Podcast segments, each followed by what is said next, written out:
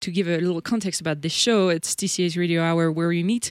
It's supported by the Northern Rio Grande National Heritage Area.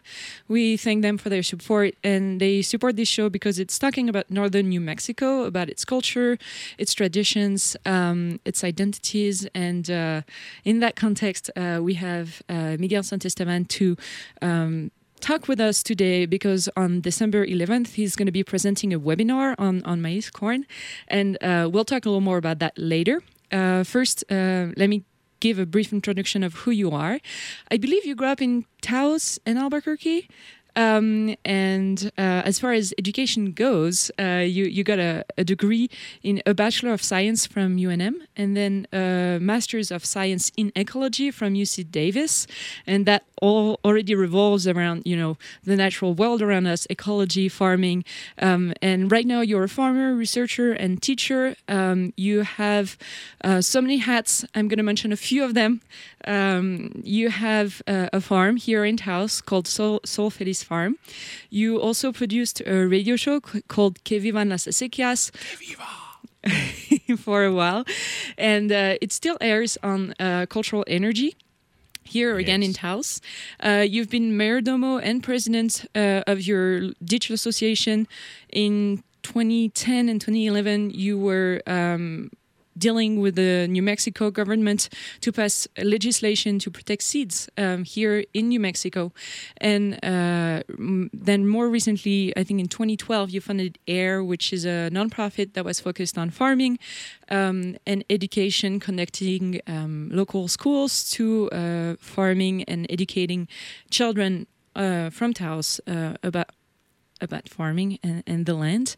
Uh, I think you you left AIRE a couple years ago as COVID came in, and um, just a few months ago you started uh, Escuela Sol Feliz, and that's within that context that we're meeting today.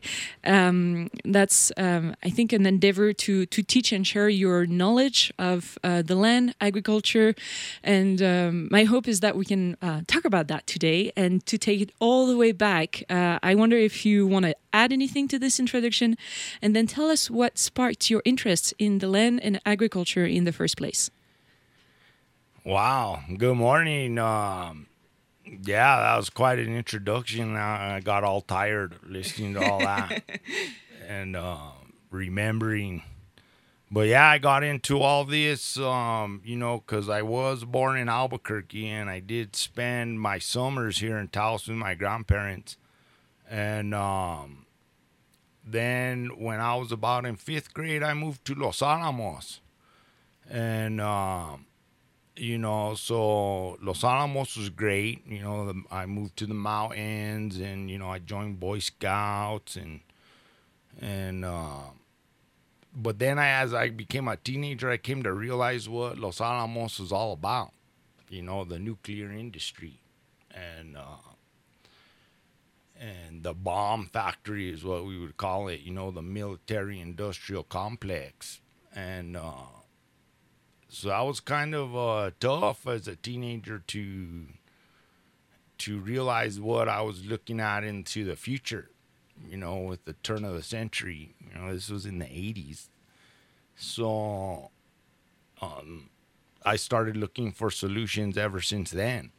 And uh, at first I was angry so, you know, I became like a punk rock rebel, you know, got a drum set and uh, joined a band and you know, we were all anti-nuclear themed. We had a song called uh, "Pass One Down," which was like passing down all these problems from generation to the next. At that time, Los Alamos was run by the Department of Energy, so we had a song called DOE, but instead of Department of Energy, it was destroying our Earth. And um, you know, so yeah, we punk rocked and heavy metaled it out through high school, and uh, you know, and I joined Concerned Citizens for Nuclear Safety, and uh, back then they were constructing the WIPP site. I mean, before this show, we were talking about recycling and and things of that nature. You know, I learned in France that they turn their nuclear waste into glass. So it's a solid, so it's more uh, stable than the way we do nuclear waste here. and and other places. So uh, you know, I was just always flabbergasted about you know how certain countries or certain scientists or different entities had solutions to all these problems, but for some reason we don't actualize these solutions. We always have excuses. So then, you know, I took it upon myself to try and figure out, you know, how to actualize solutions at a variety of scales. I mean, starting with personal responsibility. So uh, that's what set me on the path. You know, I didn't really grow up with acequia culture and land grant culture. You know, I was always pushed into college, into engineering, into a job with benefit, and you know, and um, so that was good because that's how I ended up getting educated. You know, I ended up going to through all my college on scholarships because my mom was very insistent that I succeed in school, and uh, and I did that. You know, because my mom was a single mom, and um, and my dad had fallen down, you know, to drugs and alcohol. So my mom picked us all up, and uh, you know, she was the one who got educated while I was coming to Taos in the summers. She was going double time on uh, on uh, credits for for her degrees, and uh, and so eventually she ended up getting a master's in public administration and and she ran a nonprofit and then she applied for the lab and moved us to Los Alamos. And so I'd always honored that that my mom was, you know, such a hard worker and so determined to to make us successful in life. So, you know, I did all I could. I kept my grades up even though I was like punk rocking it out and stuff, I always made sure that, you know, I had A's and B's and I got scholarships and did all my schoolwork. And uh, yeah, so, you know, I got my bachelor's in biology. You know, I studied uh, first order streams. We had three streams that we were doing research on. One up here at the D.H. Lawrence Ranch. You know, that was like a granite, uh, granite uh, stream system. We had a volcanic tuff one in the Jemez and a sandstone one over there by Zuni. So I got all into the sustainability of water.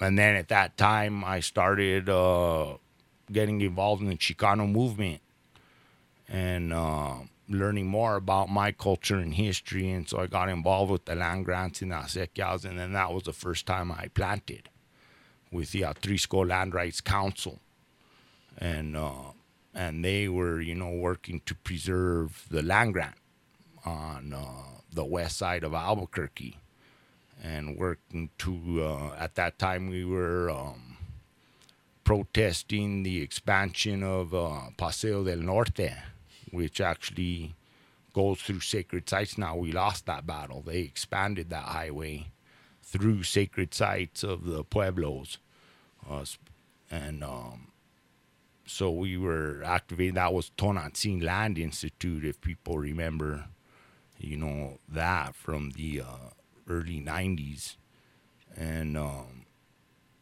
so that's how I got involved. You know, in college with the acequias and uh, the land grants, and um, I ended up going to Mexico with some of these activists and learning about, you know, the uh, Mexica or the Azteca connection to northern New Mexico history, you know, specifically the uh, Tlaxcaltecas uh, from modern day Veracruz came to this area with the Spanish. And, uh, and I realized that it was, you know, all this uh, culture and tradition, whether it's uh, Mexicano or uh, Mexica or Pueblo, you know, it was basically all based on maize, on corn production. You know, when I I met a, a teacher in Mexico, Maestro Andres Segura. You know, he was a very important leader in the Mexica tradition. He passed on in uh, 1997. May he rest in peace. But you know, as he was teaching me the Tonalamatl, the um, Aztec calendar, they call it, the sunstone. You know, he told me that the reason they did that in the first place was to get to know that corn taught them how to do that, how to pay attention to the stars and to time, because you know there's a timing to plant corn, and uh, and in order to understand the timing, you had to have a calendar. And so, you know, I was all I was involved with all those uh, ceremonies and and all that culture and tradition. But I realized for me, you know, and for everyone, you know, what was most accessible and what most made sense is to go back to the source, you know, to plant the corn and take care of it. And so then that brought me full circle back home.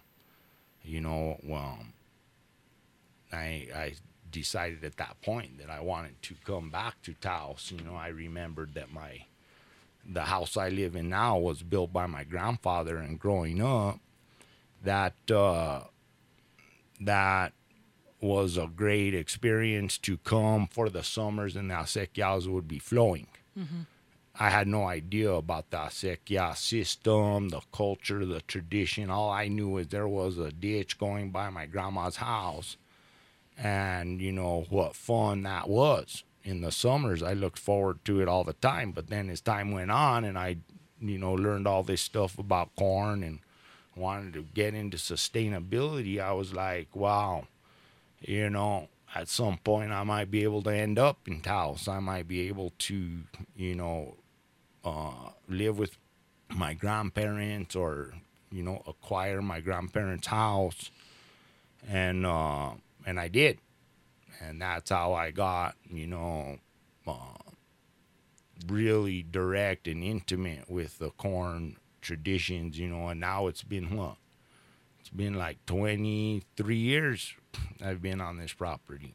That's a long time, and um, I'm very interested in the in the in the place that corn holds in cultures. Um, I want to say across different cultures, it seems like corn is seen as that uh, mother crop. It's like a feminine presence in um, that relationship between human and the land. Corn is has a very specific role, and I wonder if you could. Um, talk about that or or maybe why that is that corn is such a, um, a key crop here not only in northern new mexico but across americas yeah, and even uh, the world. I mean, look at the word corn. You know, we're talking about maize, and uh, but corn, you know, is a European word, and the word corn is you know any cereal, any grain, and um, and of course now we attribute it to maize, but uh, but it's interesting because again back to the teachings I got from Maestro Andres Segura, you know, who taught me about the Mexica tradition. You know, I came to realize through all these teachings and then also through my uh, formal training in ecology, you know, science likes to reduce all these organisms into their components, you know, into their phylums and focus on the differences of how everything is different from everything else and how it's categorized and put in boxes. You know, Maestro taught me that there's one living thing on earth, and it's the Mother Earth. And that science is never going to gain consciousness until it understands that, that there's hardly a difference between, you know, the people and the trees because we're both it's kind of like the difference between bone cells and blood cells. You know they're connected and everything that's alive is connected on earth and you know through these teachings i was just so fortunate to spend as much time as i did with the maestro. And um you know i came to realize that you know we humans are uh and in a lot of ways we are the the language of the earth. You know that was actually our main thing. If you look at the aztec calendar the tonalama the central feature of the calendar there is you know tonatiuh the sun god and if you look at the tongue you know the spanish said oh look at that tongue on the sun god it's a flint knife that means that all these Aztecs are obsessed about sacrificing each other's and they're bloodthirsty, and that's why we have to kill them and we have to convert them to Catholicism. Well, that was a lame excuse for a heavy duty concept. The concept is is that the sun and the earth together, you know, the fire of the sun and the material of the earth is providing the basis for all of this life. And then ultimately, we become human as representatives of that life. We become consciousness, and the symbol on the tongue is Tecpat, is the flint knife, and a flint knife is sharp. You know, it cuts. It also creates sparks and fire, and that's what language is. Language carves reality like a flint knife and if you're not careful with your language, you can create a spark and create fires and burn things down. So the earth and the sun got together and created all this life. So ultimately, there could be language. And through the language, you know, we have community, we have culture, and we have all these things. And in order for us to get to the consciousness, the Mother Earth had to offer us, you know, a teacher. And the teacher is corn. The teacher is maize for us in the Americas. You know, the Africans have sorghum and teff, you know, and uh, the uh, Native Americans, of course, have maize, quinoa, amaranth. The Asians have rice you know, and uh, other grains I'm sure I'm not aware of. And then the Europeans had, uh, you know, the Caucasians had oats, barley, wheat, rye. So, you know, we're looking at these things as if they're just like, you know, monuments of our domestication. When actually these things is it's the flesh and blood of the earth giving us, you know, of her flesh so that we can eat abundantly so that then we can, you know, do art, make dance, make cuisine, create culture, you know, make technology. So, you know, in this way, we are a symbiosis we are in a mutualism with the earth. We're not human beings unto ourselves.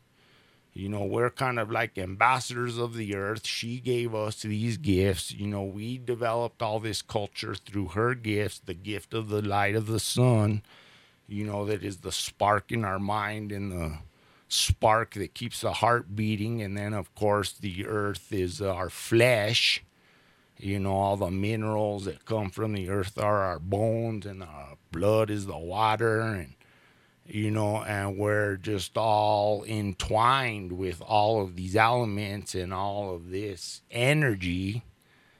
And now we think we did it, and that, you know, and that our discoveries are important. You know, when all of this was given to us to take care of. Mm-hmm and we're lucky because we're in an area here, you know, in the Tewa world, you got to give credit to where you're at. You know, the Native Americans here have been taking care of this land and taking care of those gifts. So now a guy like me, a mixed blood like me, can come over here and learn all this stuff because they've been taking care of it so long that I'm able to now learn about it and uh, even acquire it. You know, I have, you know, the quote unquote genetics of corn in my possession. You know, that uh, that is still still teaching me every year.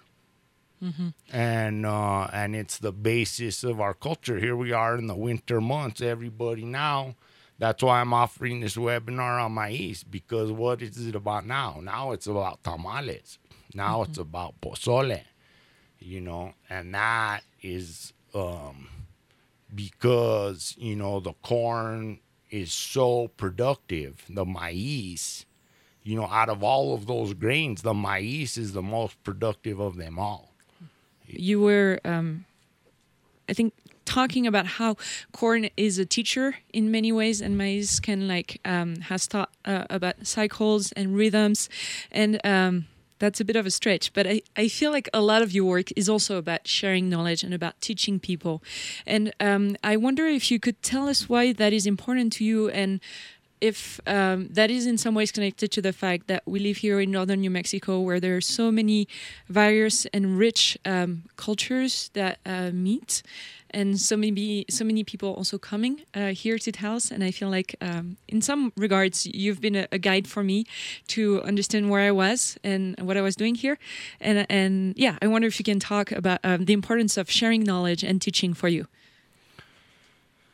Yeah, well, again, you know, um, here we are in the Tewa world, and uh, the pueblos have always been, you know, generous and uh, and human and um, community oriented, you know, and then uh, so that's some of my ancestry, and then here you had um, the Spanish entry but you know, even though a lot of people say, "Oh yeah, the Spanish came in to conquer this land, etc., etc.," you know, there was more Mexican Indians that came with the Spanish than Spanish themselves.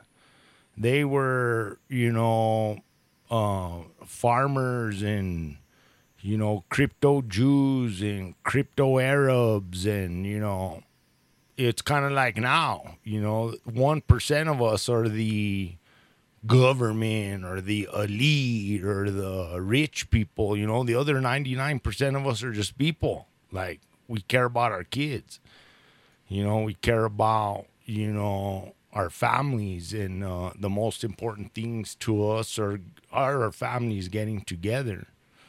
You know, and like we were talking about earlier, you know, this is a time of year where we do gather, you know, in the cold, dark months around really good food. And, you know, it's the highlight of the year to get together, you know, in our families and make tamales and make tortillas and make bread and make chile and, and do all that stuff. So, you know, we've been doing that in this land, taking care of this land, whether it was the pueblos or the land grants or the acequias. And you know, the acequias are a good uh, model for you know how a community should relate to the land because you know we are communal. We all help each other out to clean these acequias, and um, you know it's too much work for one person you know, you need a community to do that. And you need a community to physically do it. And you need a community backstage, you know, to feed the ones doing the work and to build the houses. I mean, specifically, you know, the men were cleaning the acequias and the women were uh, preparing the food while they were also mud plastering the houses inside and out you know? So everybody was participating. Everybody was you know um, working on the long-term sustainability of the community. So that's what the acequias represent. And in that way if we're really going to solve these problems you know we got to like do it together like physically like you know, intimately. We got to like work together. We got to help each other's out. And, uh, you know, just writing books and being, you know, uh, an isolated person in an ivory tower isn't going to cut it. You know, there has to be some hands on. And, uh, and that was one of the greatest compliments I've ever gotten was from Dr. Uh, Sylvia Rodriguez. She says, you know, that I was in a unique position because I understand the academics of all this, you know, the uh, anthropology of it, the ecology of it. You know, I studied it in college, you know, and uh, got my master's degree, and uh, and I almost got my PhD. A lot of people remember when I was going to UNM and working on my PhD. You know, that kind of fell through the cracks, but you know, I did get all that training, and uh, but then I've also ran the acequias as the mayordomo, as the president and I've been putting seeds in the ground for you know over 20 years, almost 30 years now. I've been farming, so I've got that you know breadth of experience, and I also know that the best I've ever done is when I've had help. You know, in in previous chapters of my life, you know, I used to have uh, UC Santa Cruz spring break adventures come and set up tents on my land. And I'd run them through three or four days of workshops. You know, I had Colorado College, uh, same thing, you know, cleaning my acequias and uh, doing community service. So, you know, I was doing stuff like that. And then that was kind of my motivation to get IRED to do a nonprofit to support that type of work.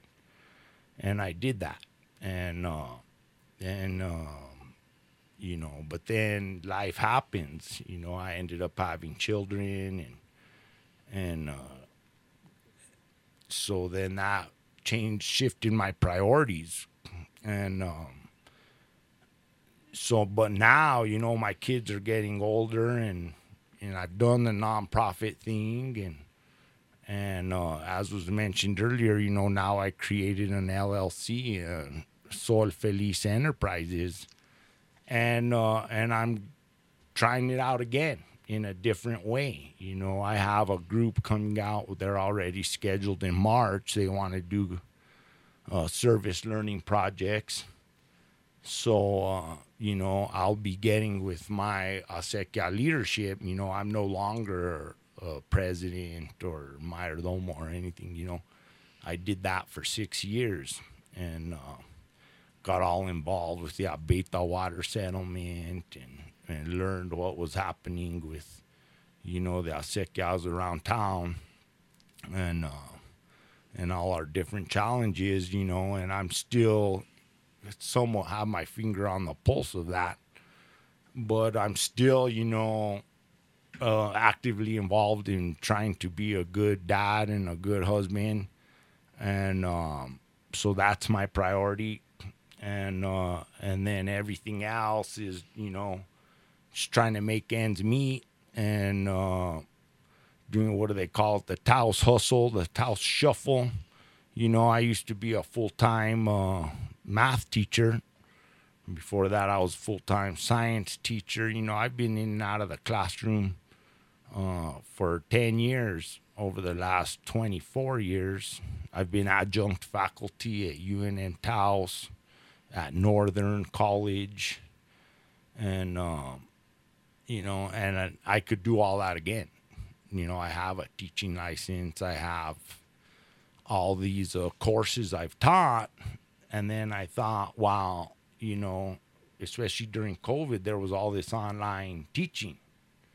So then I was like, wow, you know, I should try that out, especially because people who have taken my classes you know they enjoy it and they encourage me to teach more and you know i people were always saying you know why don't you have a youtube channel why don't where can i take your classes online? And uh, i was like well i'm a middle school math teacher so that's what i'm doing. Sorry you know i'm not adjunct faculty anymore. I'm not. I only do workshops when entities ask me, like, you know, the New Mexico Acequia Association has me doing workshops online, you know, periodically throughout the year. And uh, so I was like, well, I could just do this myself.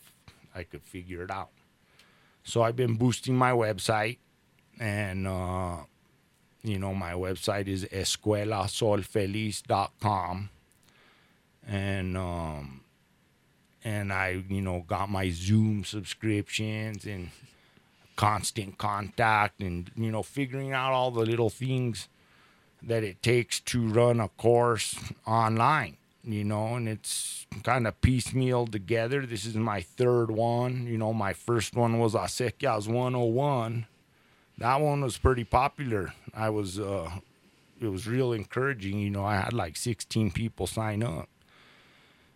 And then my next workshop was uh, Sustainability 101. That one wasn't as popular, but you know it was still worth my while, and I developed the the uh, framework, you know, the presentation, so to speak. And uh, yeah, and if you would have asked me, you know, two or weeks ago what I was gonna teach next, I didn't know. It just like hit me in the middle of the night. Oh, I'm gonna I should teach about maize. That's my master's thesis. So, you know, that's what's happening now.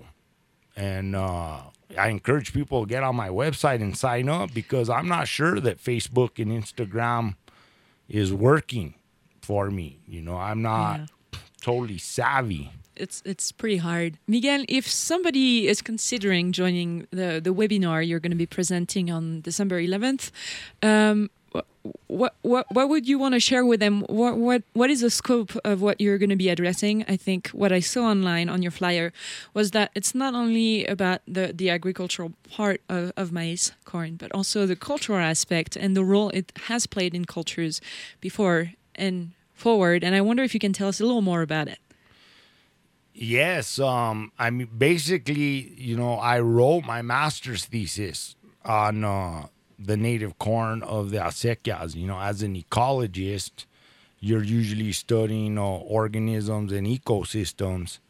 So the organism I was studying per se is maize, and the ecosystem is the acequia landscape. So, you know, my master's thesis is the foundation of, of a lot of what I'm talking about. Um, you know, so talking about the history, you know, how um, corn was quote unquote domesticated. You know, uh, there are some questions if you're really critical about science, which you should be, you know, because science is all about, you know, critical thinking, right? And uh, so there's a there's some loopholes in the idea of domestication that then makes me believe the maestro and saying, oh, well, there's something else that must have happened, you know. And then I start thinking of the Pueblo stories of the corn mothers and all this. But, you know, since it is it was a scientific uh, type of exercise to get a degree, you know, I'll be covering what the science is on the domestication of corn and you know how it made it into all these areas you know, and then its role you know so there'll be some ecology about the acequias you know but if people really want to learn more about the acequias that'll be a different webinar that i'll be offering again for the ones who missed the first one you know i'm going to be rotating these topics so far i have four topics or five and uh, and then I'll start over. So if you miss one, if you can't make it, you know, people ask me if I'm recording it, but to me that's a whole nother thing. I'd rather just be live, and if you can make it, that's great. And if you can't, then maybe you can make it next time.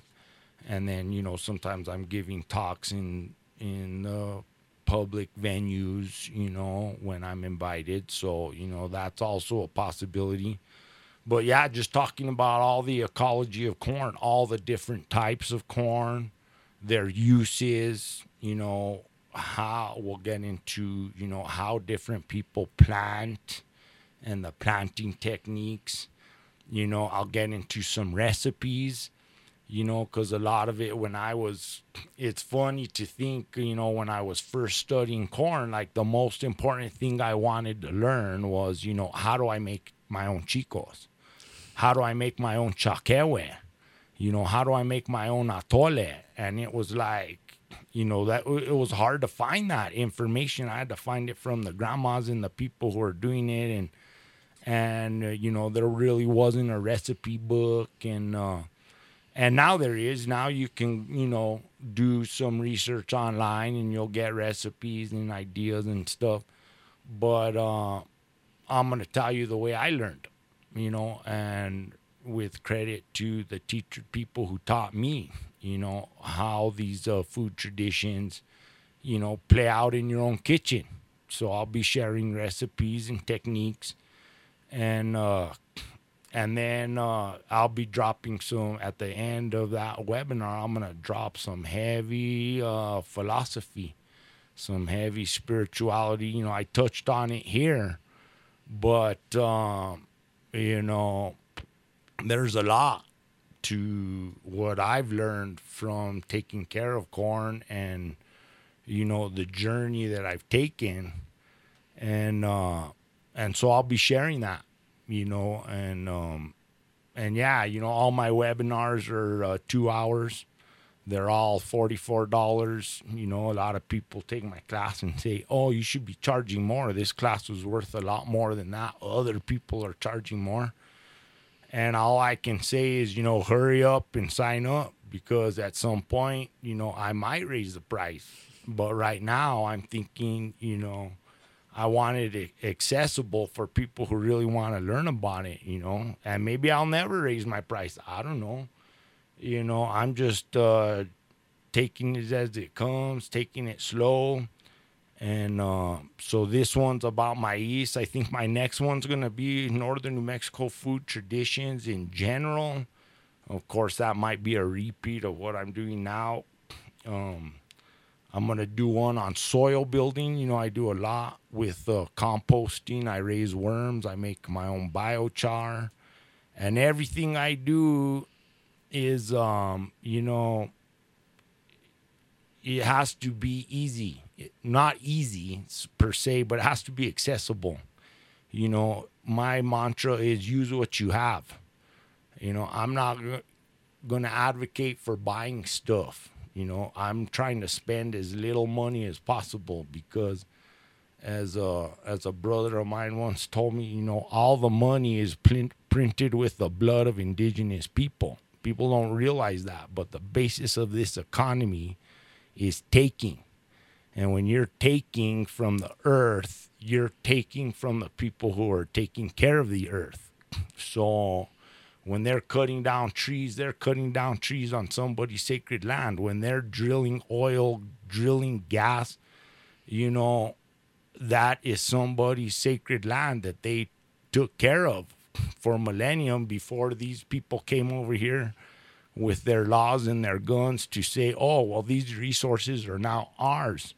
So I'm trying, you know, everybody needs money because we all got to like buy stuff that's necessary. But, you know, I'm advocating a minimalism when it comes to, you know, um, consumerism in general. And then, you know, when it comes to working the land, well, guess what? You know, I've met farmers who can get, you know, hundreds and hundreds of pounds of corn, you know, with a bag of seed and a stick. Like it can be done that way. There are people, you know, specifically out in Hopi, you know, who know how to do that. You know, and of course they talk about the most important thing is, you know, intention, ceremony, prayer, you know, and uh and a relationship you know, is what's important to being able to grow corn with a bag of seed and a stick. But, you know, that's what I'm working towards. I'm not working towards, you know, all these fancy, grandiose solutions, you know, where the person who has the most money can be the most sustainable. I'm looking for the solution that says, hey, you know, if you've got a stick, you know, I'll give you some seed and we can try it out. And guess what? It's going to work. So uh, if you have the good heart about it. So, you know, those are the types of methods that I advocate for, whether it's, you know, planting or building soil, you know, or trying to be sustainable, you know, less is more. so that's kind of the perspective that I'm uh, teaching from. And I think when, you know, people take my course, they appreciate that because, you know, it's nothing fancy. You know, I'm a lot of people are like, oh, I want to be sustainable. I need to get, you know, an electric car. I need to get lithium batteries, big ones. And it's like, uh, actually, no, you know, you want to be sustainable, you got to learn how to mix mud and uh, straw, you know, because everyone has access to that. You know, there has to be sustainability that's totally, you know, democratized, that's totally for the common person because you know, one of my favorite lines was John Trudell. You know, he's like making you homeless on earth. It's like we're all earthlings over here. You know, this is our home and we should all have opportunities. There shouldn't be, you know, homelessness on earth. You know, we should all be able to live and uh and have you know the basic rights, you know, clean food, clean water, clean air. And uh, the good news is that if you really work with biology and you really work with culture and innovation, like real innovation, not technological innovation, but you know, the earth can process all of this.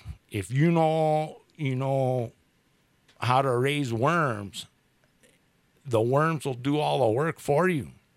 You know, if you know how to herd sheep and goats or cows, you know, you can set up a situation where they do all the work for you. And all you have to do is kind of facilitate. And then, you know, the sustainability happens. And so, you know, I'm still learning myself. And um, but you know I've learned a lot already. So I'm trying to teach what I'm learned, and then the people I teach end up being better at it than me. And then they come back and they say, "Oh yeah, I figured this out. This has already happened to me a lot of times where I teach what I know, and then my students come back and they've taken it to another level because." You know they have a whole other perspective on it. So it's going to take all of us and uh and you know i'm doing my little part and then you know i'm looking for it's kind of like i'm throwing a pond a pebble into a pond.